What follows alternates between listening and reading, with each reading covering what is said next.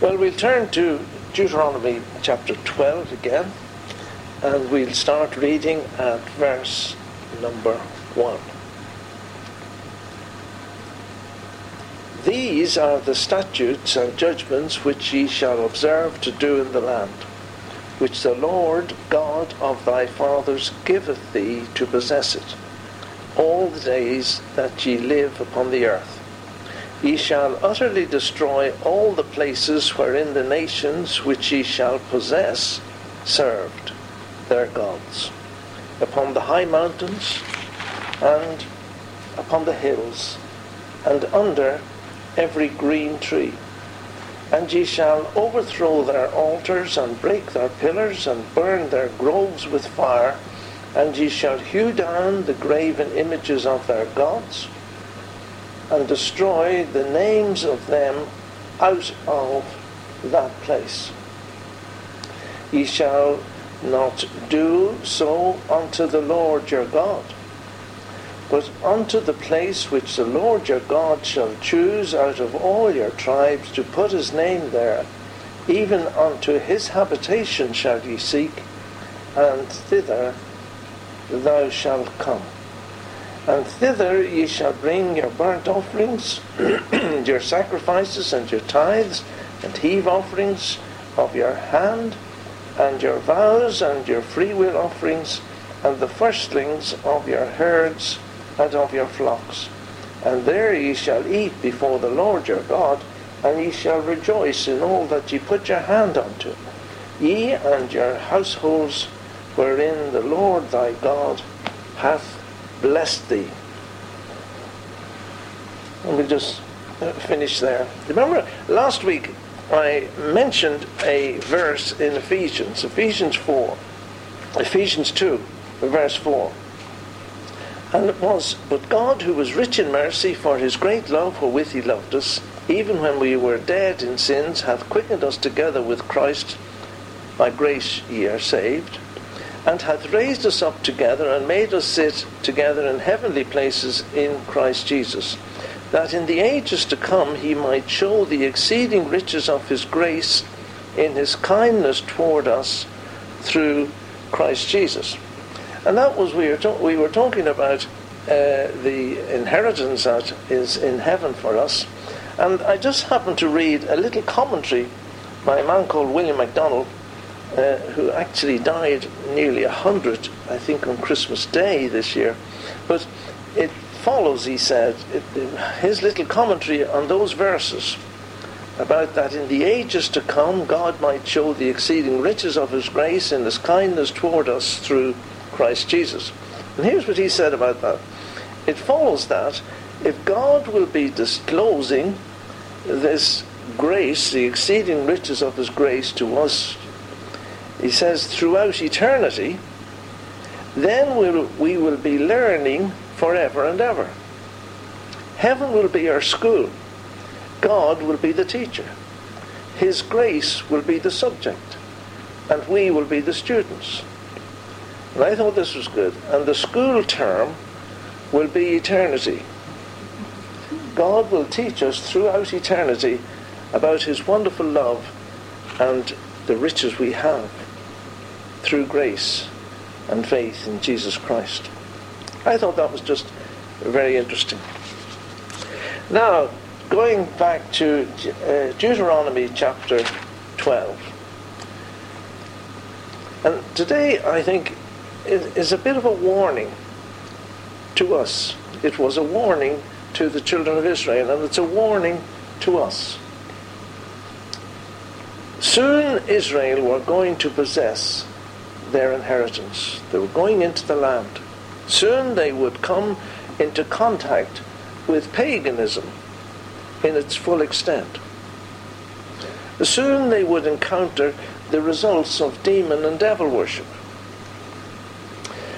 And you know, I was thinking about this, and much the same, Paul writing to Timothy, in 1 Timothy chapter 4, Paul warns Timothy of exactly the same type of thing that he could expect. He says, Now the Spirit expressly speaketh that in the latter times some shall depart from the faith, giving heed to seducing spirits and doctrines of devils. He was warning them that that would happen. But then he goes on to say in verse 6 If thou put the brethren in remembrance of these things, thou shalt be a good minister of Jesus Christ, nourished up in the words of faith and of good doctrine, whereunto thou hast attained. There are going to be people, he says, in the churches who are going to fall away and follow doctrines of devils. And your responsibility, Timothy, is to warn the people. And if you do that, he says, you're a good minister of Jesus Christ. It is our responsibility to bring to mind and to the minds of people the dangers of following the doctrines of devils. Oh, you'd never do that. Well, look around. We'll talk about that later. And so the Israelites needed to know how to contend for their faith in God, to strive in opposition and gain mastery over these evil and these very real forces they were going to come up against. Let's never forget that the forces of evil in this world are powerful. But thank God Scripture tells us, greater is he that is in you than he that is in the world. We are indwelt by the Holy Spirit of God. Greater is he that is in you than he that is in the world. As we saw last week, God was giving the rules whereby they were to live in the land, and the priority was that they were to obey his word without any doubt, without any human reasonings, as to the whys and the wherefores of strict obedience. God has spoken. That is conclusive for you and me. It is sufficient to know that the God commands, when God commands, we obey unless we get this principle into our minds and into our thoughts, we will find the following verses that we're going to look at today difficult to understand, comprehend,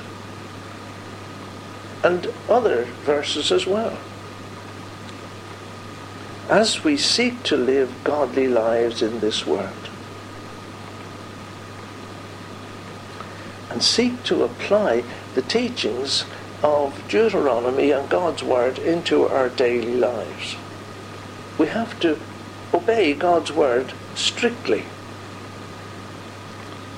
And as we read these two verses, immediately we will come up against human reasonableness from many people. I'm sure there were people in Israel who could not understand why God was being so strict. They brought in human reasonings. So we must have God's word and the, the, the, the thought of always obeying God foremost in our mind. These are the statutes and judgments which ye shall observe in the land. No room for compromise. And then he goes on to describe them. We read them again, verses 2 and 3. You shall utterly destroy all the places wherein the nations which ye shall possess serve their gods. Upon the high mountains and upon the hills and under every green tree, and ye shall overthrow their altars, and break their pillars down, and burn their groves with fire, and ye shall hew down the graven images of their gods, and destroy the names of them out of that place. Before we go on, I want to look at some of the sort of the attributes of our God. The God the Israelites worshipped is the same God that we worship. God hasn't changed.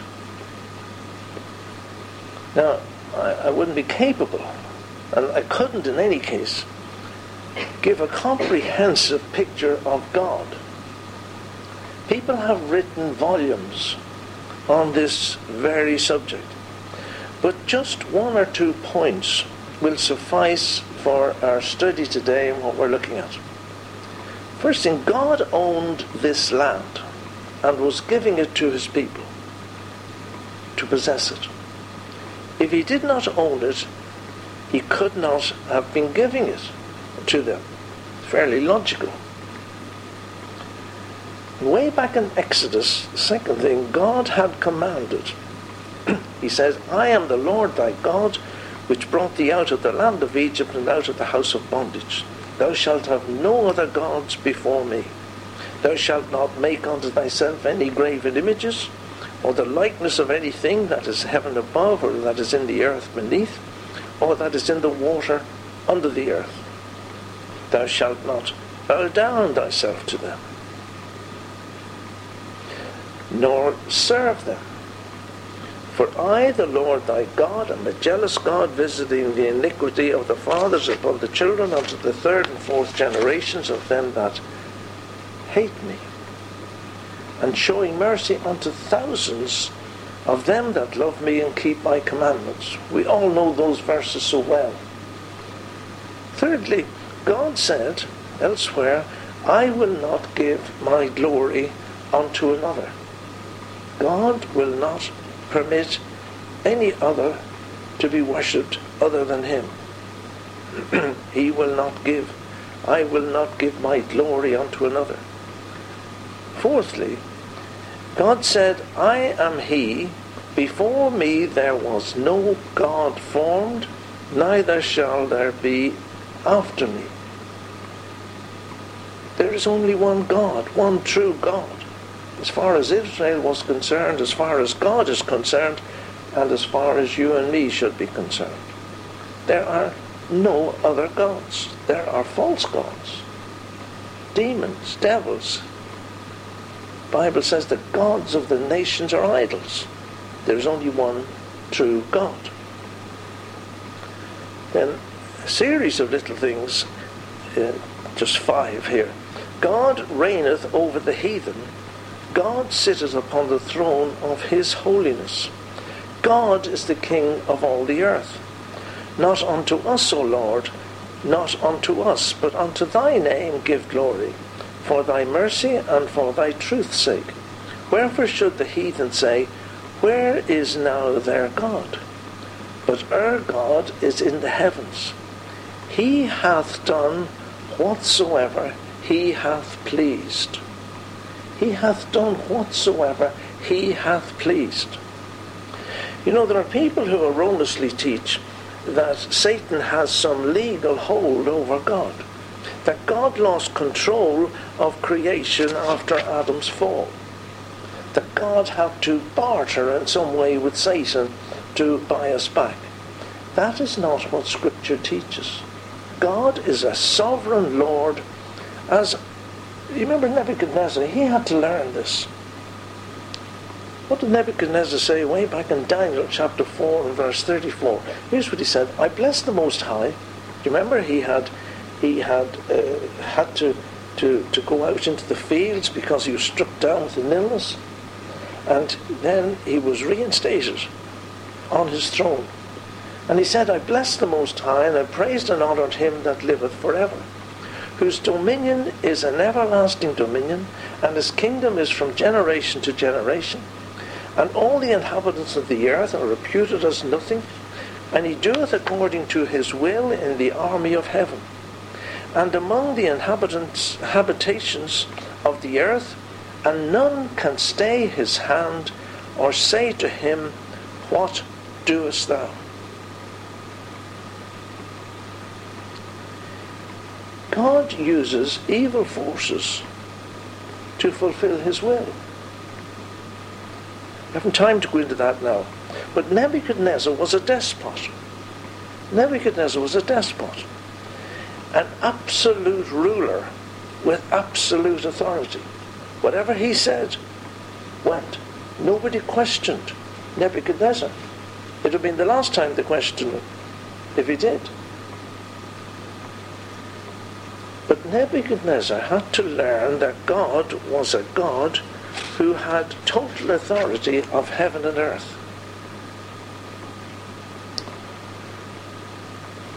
You know, last week we spoke briefly about a passage in, in Acts chapter 5 where Peter said to the high priest, We ought to obey God rather than man. You remember that? Well, if you go back a chapter to chapter 4, Acts chapter 4, here again, because of their preaching, the apostles were put in jail. It was after they had healed a man going up to the temple and he'd asked Peter for some uh, alms. And Peter had said, Silver and gold have I none, and the man was healed. But after that, they were put in prison.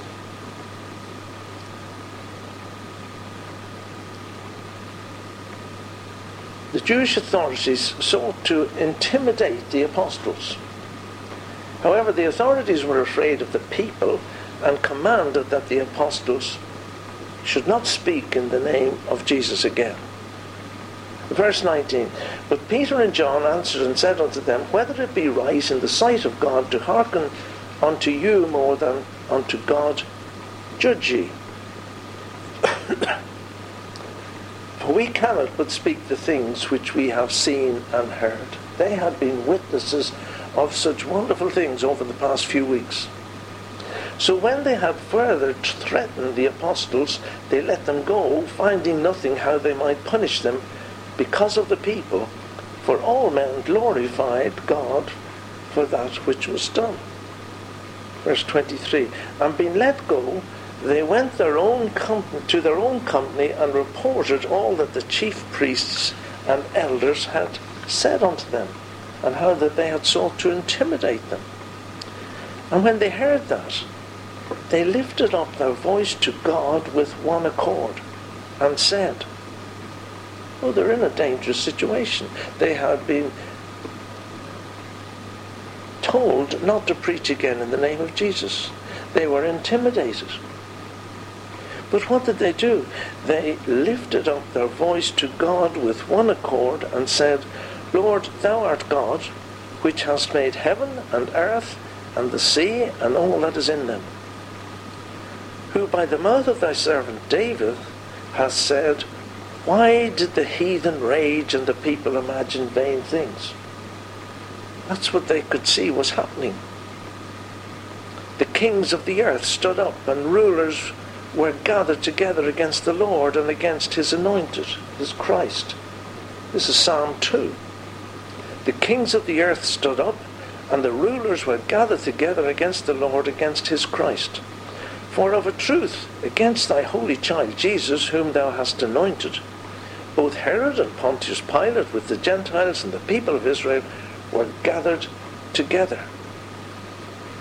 And here's an interesting thing. For to do whatsoever thy hand and thy counsel determined before to be done.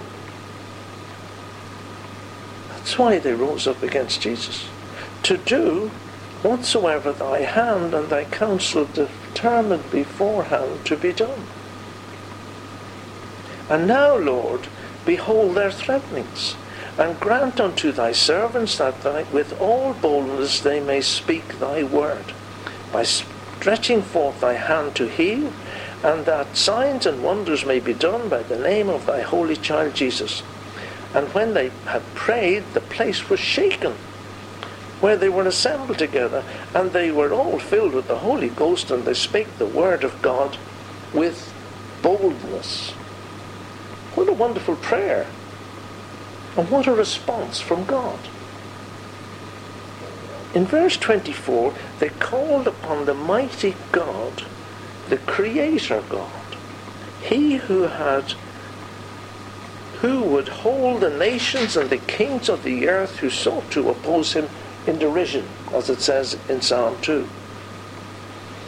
A chap called Bill Randles, and he's written an excellent book, Making War in the Heavenlies, and he puts spiritual warfare on a scriptural basis, not like much of what goes on today in churches talking about spiritual warfare.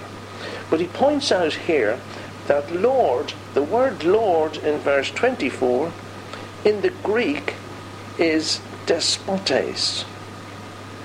The word from which we get the word despot, absolute ruler. Absolute ruler. They called upon God as the absolute ruler, one whose commands cannot be questioned. Didn't have any prayer walks. They didn't try to uh, rebuke a spirit of intimidation or any such thing.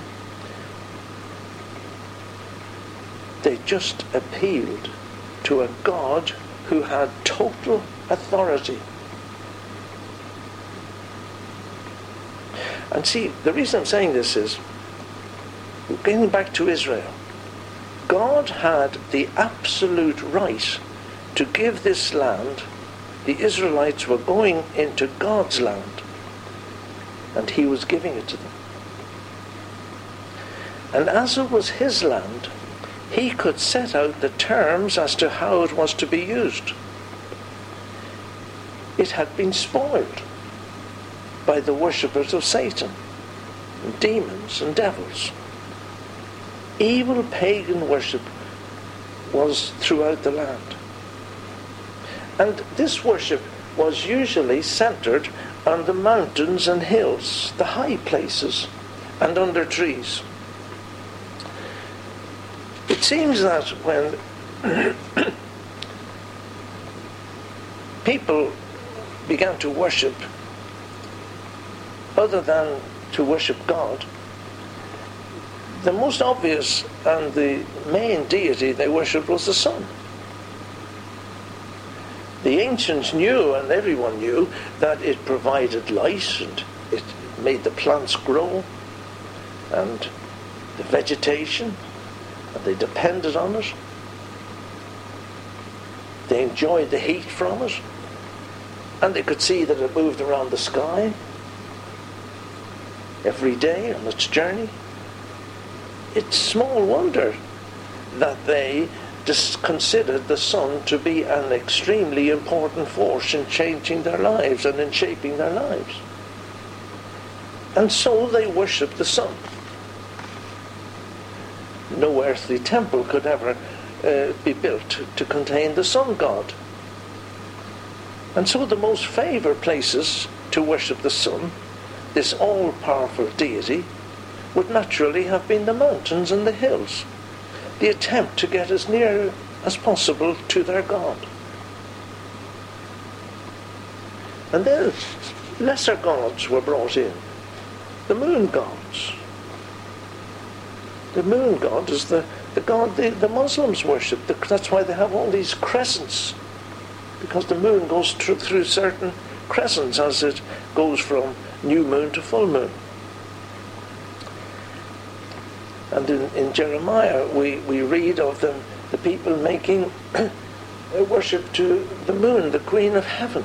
And they made little cakes that looked like little moons. And we have Christianized those by putting a little cross on them, and we call them hot cross buns.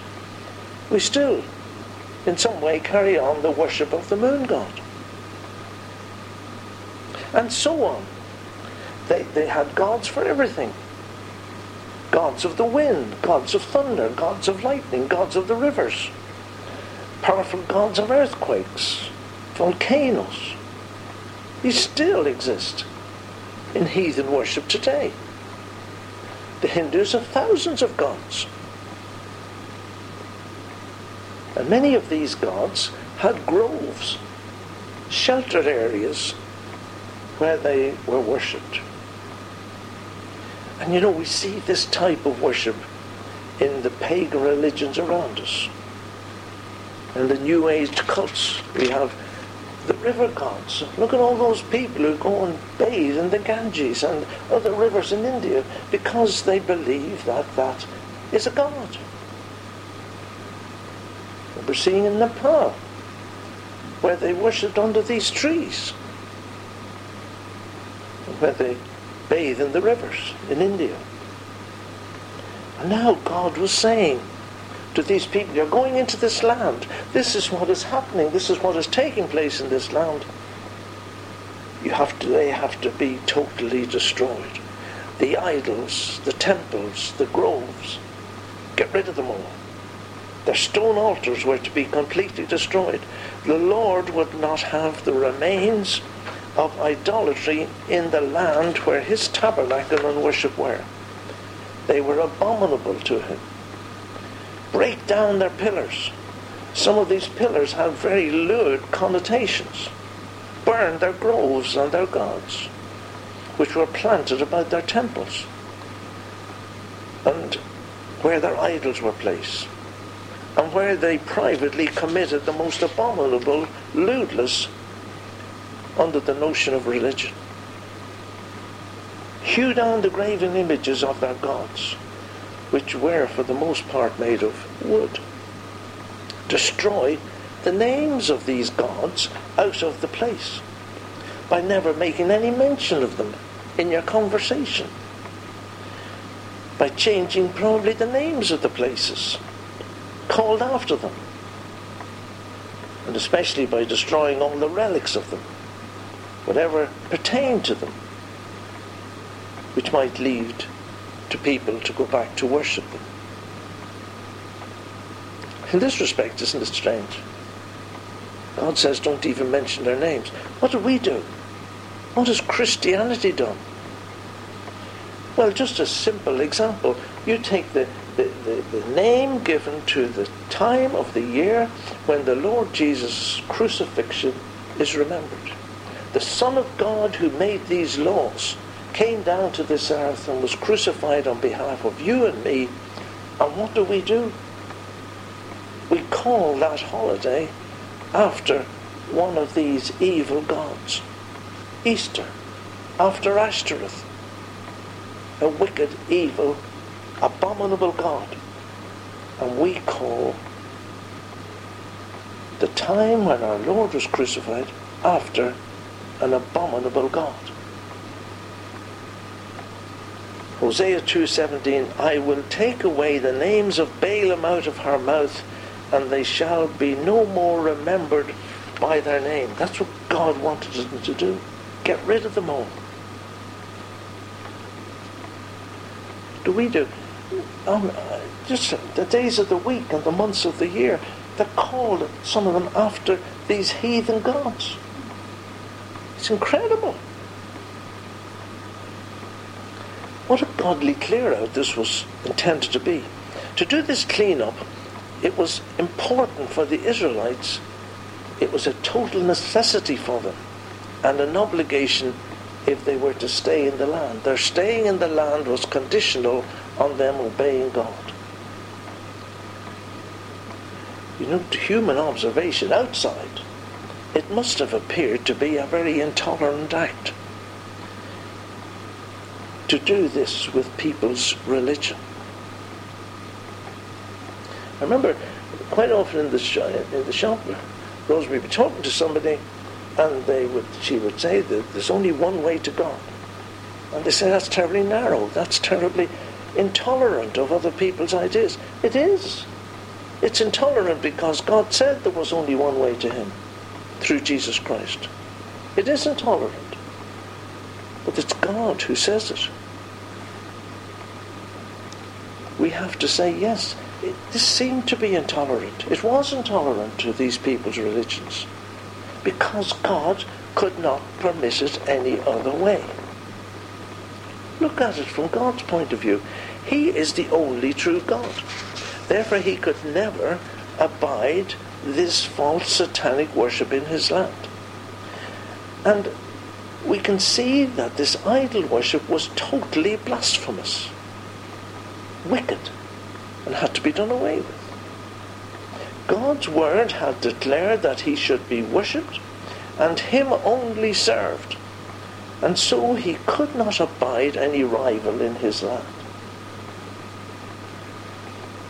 What is important in all this is the fact that God, in his character and holiness, has not changed today. That's so important. God hasn't changed.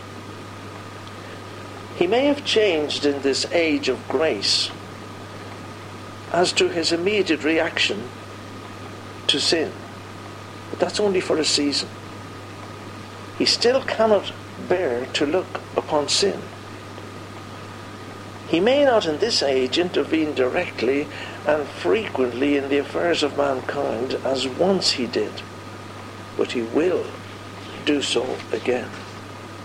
He still abhors demon worship and any worship by those who bear his name, which in any way tolerates sin and approves of compromise and tolerance towards the religions of false gods in this world. Be warned, ye shall not do so unto the Lord your God. Jesus speaking to Satan, it is written, Thou shalt worship the Lord thy God, and him only shalt thou serve. And yet, we see all around us today that very compromise from those who should know better.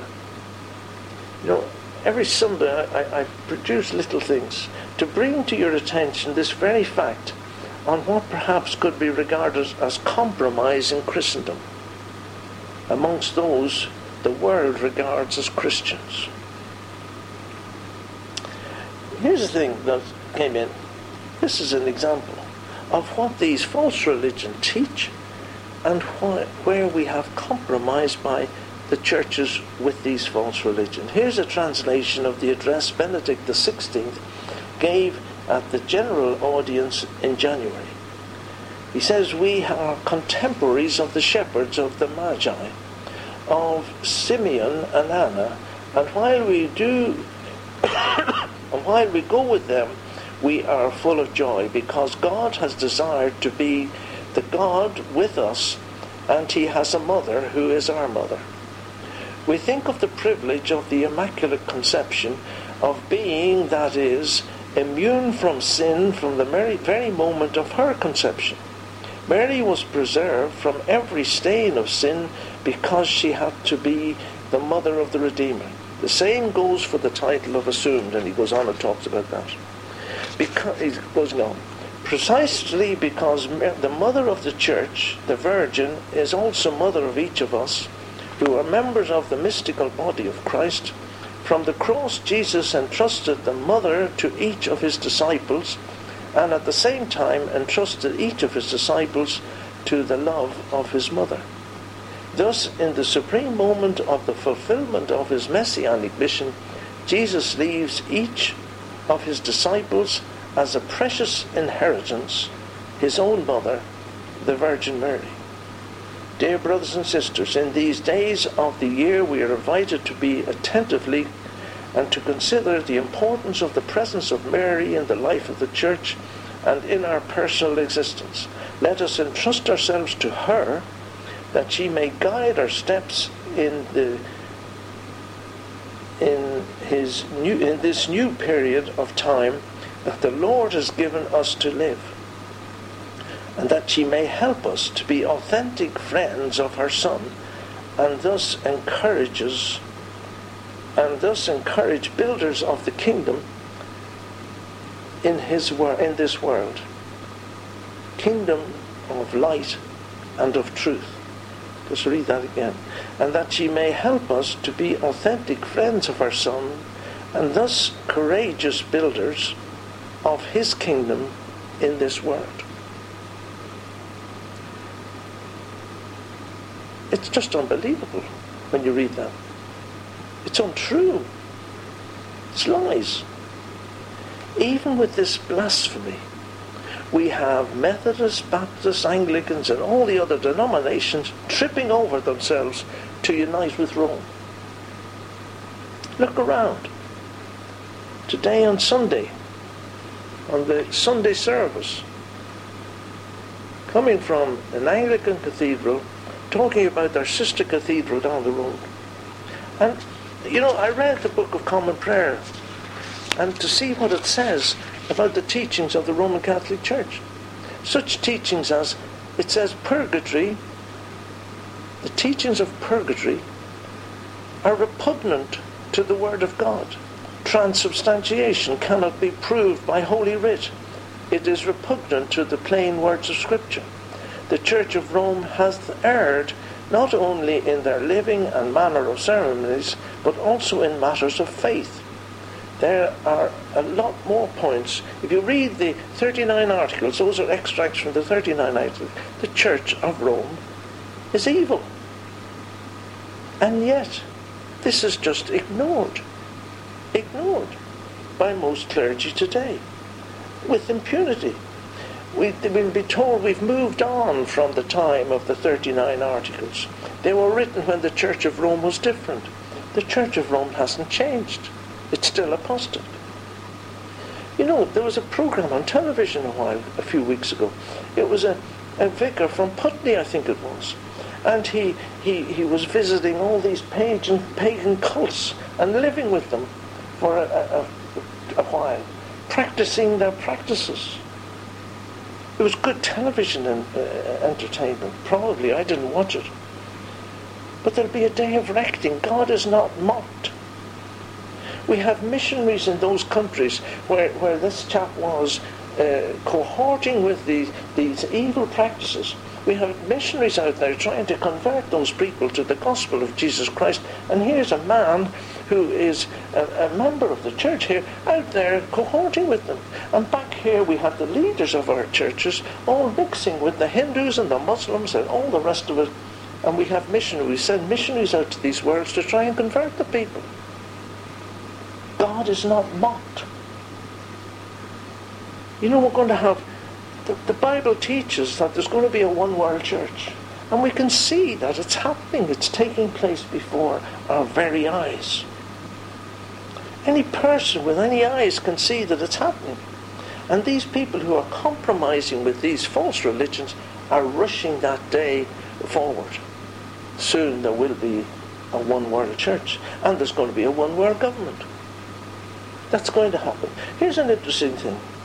Listen to this. Six US senators and 49 members, House members and advisors for a group working towards a transatlantic common market between the US and the European Union by the year 2015. The plan currently being implemented by the Bush administration with the formation of the Transatlantic Economic Council in April 2007 appears to be following a plan written in 1939 by a world government advocate who sought to create a transatlantic union as an international governing bo- body. An, economist, an eco- economist from the World Bank has argued in print that the formation of the transatlantic common, common market is designed to follow the blueprint of Jean Monnet, a key intellectual architect of the European Union, recognizing that economic uh, integration must, must inevitably lead to political integration. Writing in the same issue of the Streit Council publication, Bennett also confirmed that what has become known as the Merkel Initiative would allow the Transatlantic Economic Council to integrate and harmonize administrative rules and regulations between the US and the EU in a very quiet way without introducing a new free trade agreement to Congress.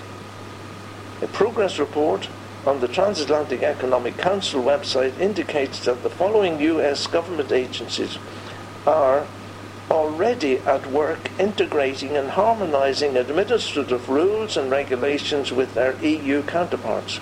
The Office of Management and Budget, the Food and Drug Administration, the Environmental Protection Agency, the Occupational Safety and Health Administration, and the Securities and Exchange Commission.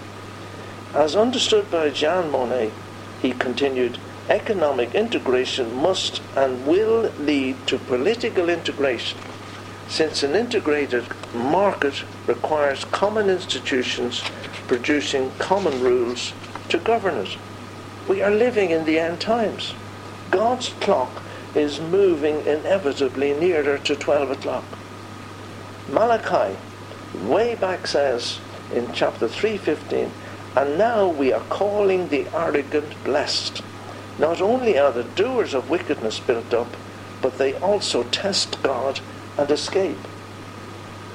Test God and escape. Nobody worries. But God says, it goes on, God says, the day is coming then you shall again see the difference between the righteous and the wicked, between those who serve God and him who does not serve him. For behold, the day is coming, burning like a fire pot, and all the proud and every evil doer of wickedness shall be chaff. And the coming day will set them ablaze, says the Lord of hosts, which will not leave root or branches to them. You know the way you burn chaff? God will burn them up. An awful day of judgment is coming. But how? How, you say, how should we live in times like this? Just finally, there are four or five verses I want to just look up very quickly. How do we behave when we come across people who are acting against the Word of God? First John, First John, chapter one, and uh, chapter four, verse one. First John, way back the end of the Bible. James, Peter, and John. First John, chapter four, and verse one. Beloved, believe not every spirit, but try the spirits whether they are of God, because many false prophets are gone out into the world. This was even in John's time. It's so much more serious now. Search, check them, check them up, see whether they comply with the words of Scripture. And if they don't, Romans 16, verse 17. Listen. Now I beseech you, brethren, mark, mark them which cause divisions and offences contrary to the doctrine which ye have learned, and avoid them. Mark them. Oh, you shouldn't do that. That's not loving. What does the Word of God says? People who are teaching things not according to the words of Scripture, mark them. If they're causing divisions and offences contrary to the doctrines of the Word of God in which you've learned, avoid them. Avoid them. Paul again speaking to Titus this time. Titus coming after Timothy, chapter 1 and verse 13, he says, These people, rebuke them sharply. Rebuke them sharply. Rebuke them, those who are causing divisions, those who are teaching not according to God's word, rebuke them sh- sharply. Go on to John, back to John again. Second John, very short little uh, uh, letter that John wrote. Second John verse 10. If there come any unto you and bring not this doctrine, the doctrine of Jesus Christ, the doctrine of Scripture, receive him not into your house, neither bid him Godspeed. Don't have him in your house even. For he that biddeth him Godspeed is partaker of his evil deeds. It's very strict. God's word is strict. And finally, in 2 Timothy, 2 Timothy 3 and verse 5. The first verse of this chapter says, Know this, in the last days perilous times shall come. Then he says there are going to be people who will have a form of godliness, but will deny the power thereof. He says, turn away from them. Turn away from them.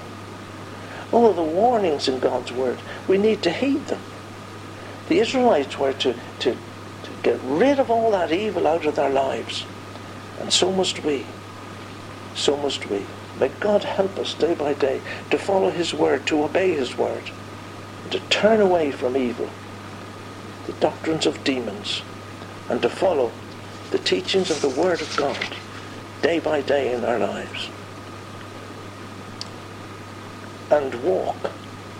If we say that we have fellowship with Him and walk in darkness, we lie and do not the truth. But if we walk in the light as He is in the light, we have fellowship one with another, and the blood of Jesus Christ, God's Son, cleanseth us from all sin. And finally, a verse from Jude chapter 3, an unusual translation. I am compelled to send you this letter of warning. You have a battle to fight over the faith that was handed down once for all to the saints. Amen.